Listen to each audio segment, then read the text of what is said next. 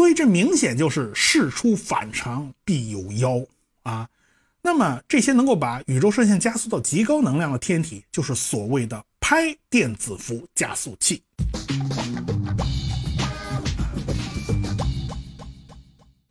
最近呢，我国的科学家在《自然》等杂志上发表了一项非常重大的成果。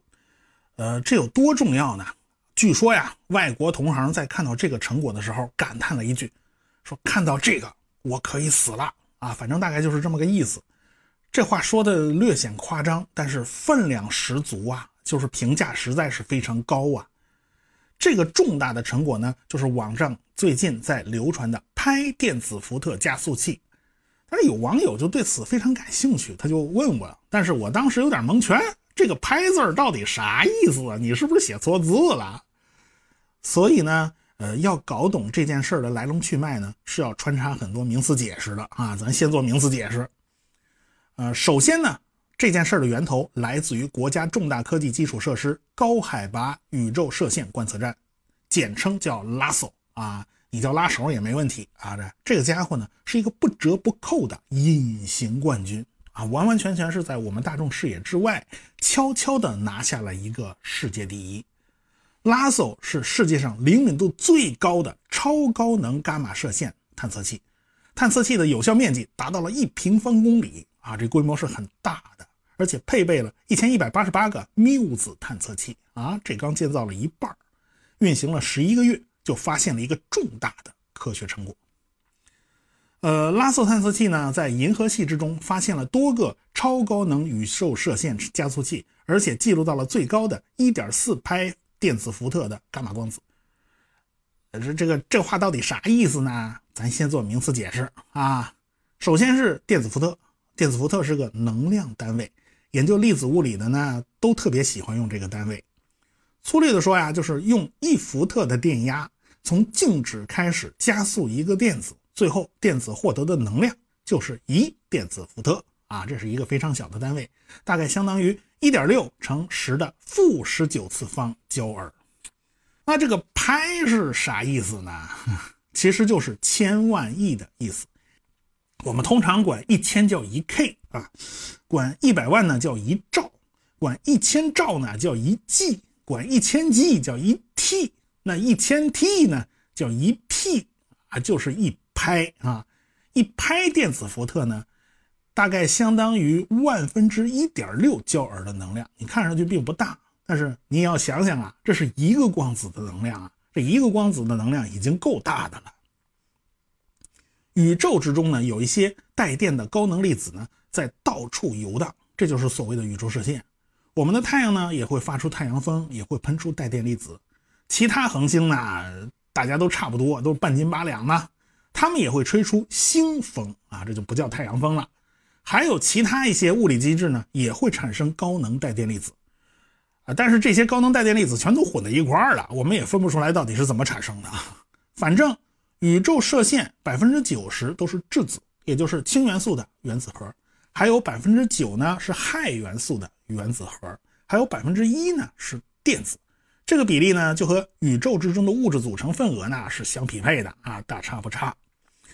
但是这些乱七八糟的射线在宇宙里面游荡，会被各种天体加速，比如说黑洞啊、中子星啊，这些东西就是个天然的加速器啊，比地球上那加速器要大多了。人类造的那玩意儿跟宇宙天体相比，那真是不值一提的。人家拔根毛都比我们腰粗，大型强子对撞机。仅仅能够达到零点零一拍的量级啊，这个宇宙射线呢就比这厉害多了。但是呢，宇宙天体都是带磁场的，我们地球它不也是带磁场的吗？结果这些高能带电粒子遇到磁场就拐弯儿啊，遇到磁场就拐弯儿那你天知道它路过了几个星球，拐了几个弯儿啊？啊，说不定人家在宇宙里溜达了千年万年了，得拐多少弯儿啊？所以呢？我们即便能够探测到宇宙射线来自于何方，我也没办法判断他老家在哪儿。你从哪儿出发的，我已经搞不清楚了哈。所以呢，宇宙射线从何而来，是怎么产生的，就变成一笔糊涂账了。那怎么办呢？那你怎么研究呢？办法总是人想的啊，我们还是有办法的。首先呢，星际空间呢并不是彻底空空荡荡，什么都没有，你多多少少还有一点点气体分子，大概也就是一立方厘米包含一个氢原子这个量级啊。宇宙射线呢，大部分都是质子嘛，那氢原子核它不也是质子吗？所以这就基本上相当于高能的质子对撞机了啊，就跟大型强子对撞机其实差不多。它这一撞呢，就能撞出好多派介子啦、K 介子啦，最后通通衰变成了缪子了。缪子最后会变成高能的光子，能量越高，光子的频率越高，所以呢，都到了伽马射线的波段内了。这样呢，就被我们超灵敏的拉索探测器给探测到了。所以这么说吧。有一小部分宇宙射线刚出门就撞了，啊，就和星际物质粒子发生了碰撞，然后经过一系列复杂的物理过程，变成了高能的伽马光子。这光子它就不受磁场影响了，它就脖子不怎么爱拐弯啊，它基本上走的都是直线，啊，所以正好这些高能的光子被我们探测器捕捉到以后，啊，光子的方向是很容易判别的。这个光子的方向大致就相当于。辐射源的方向，那么我们我们不就等于发现了辐射源吗？对吧？一般的物理过程产生一拍量级的粒子，那是很难的。这就好比啊，我们去观察周围人的身高，大家发现呢，普遍也就是一米六、一米七啦。啊，最近呢，孩子吃的营养比较好，一米八的也不少啦。但是你会发现，两米身高的那都是少数啊，是吧？呃，但是特别矮的呢，它也是少数啊。那假如说啊，你看见前面来了一哨人马，个个身高都在两米开外，那就是那就是篮球队出来集体逛街啊。所以呢，你但凡发中发现了这种情况，那肯定是事出有因的，那肯定不是偶然的呀。这个道理大家都懂。我们的拉索探测器偏偏就发现了，在一拍能级附近的这个伽马光子，呃，多的有点不正常啊，这是超过了理论值。所以这明显就是事出反常必有妖啊！那么这些能够把宇宙射线加速到极高能量的天体，就是所谓的拍电子伏加速器啊。这个拉索现在积累了十一个月的观察数据，在银河系里面发现了十二个强辐射源，也就是十二个大号的天然粒子加速器喽。有一些辐射源呢是新面孔啊，过去不认识，但是也有一些老面孔呢，让大家是大吃一惊。比如说天鹅座的恒星形成区啊，比如说蟹状星云，这里头怎么还有蟹状星云呢？怎么它也来掺和一脚呢？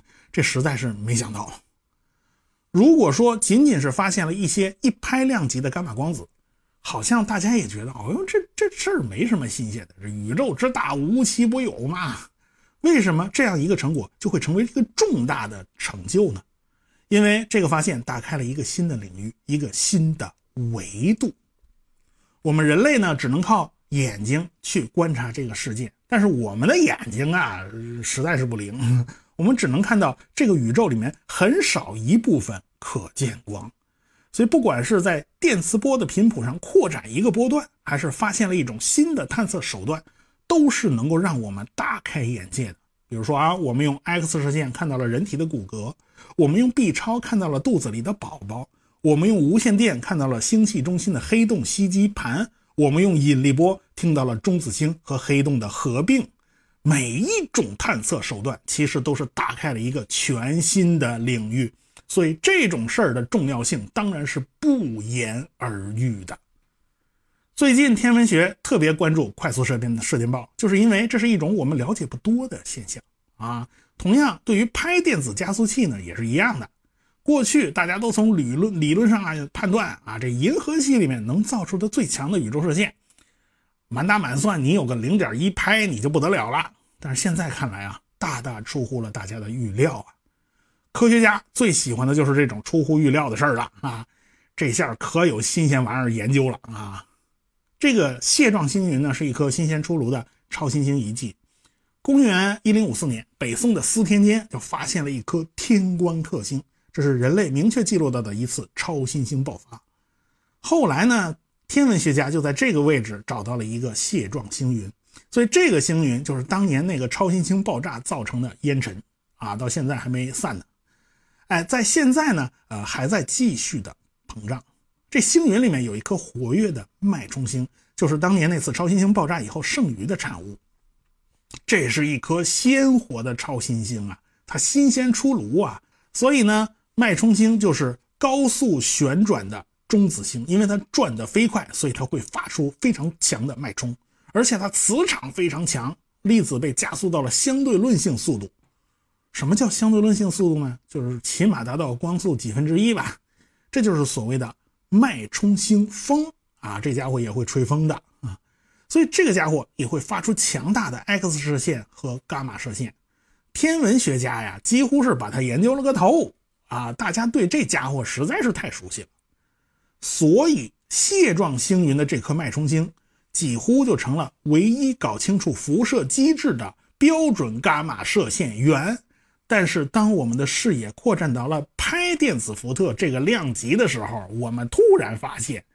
似乎我们是小看了这个蟹状星云中间的这个脉冲星哦，这个家伙居然是一个一拍量级的电子加速器，看来有很多事儿啊，嘿，我们未必真的是搞明白了哈。天鹅座恒星形成区呢，是银河系在北天最亮的一个区域，这儿聚集着很多大质量的恒星，加起来呢，怎么也得有好几万倍的太阳质量啊，越是大的恒星。它吹出来的星风就越强，它速度达到了每秒几千公里。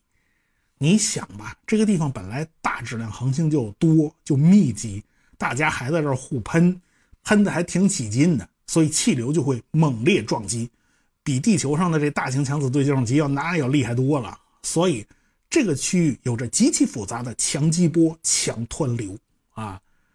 要知道，大质量天体的寿命普遍都很短，到了最后，一般呢都是以超新星爆炸的形式了却残生。本来大家这儿喷着呢，这喷的已经是够乱的了，你这儿还来一个玩自爆的，那爆炸的冲击波更厉害啊！所以这个地方就成了粒子加速的绝佳场所，啊，成了一个一拍量级的质子加速器。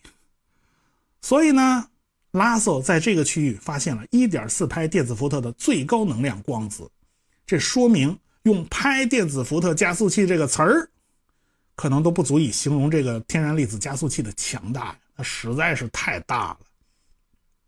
但是尽管如此啊，呃，星际空间的物质实在是太稀薄了，即便是非常明亮的蟹状星云，每立方厘米也只有一千三百个粒子，那还不如月球表面的气体浓度呢。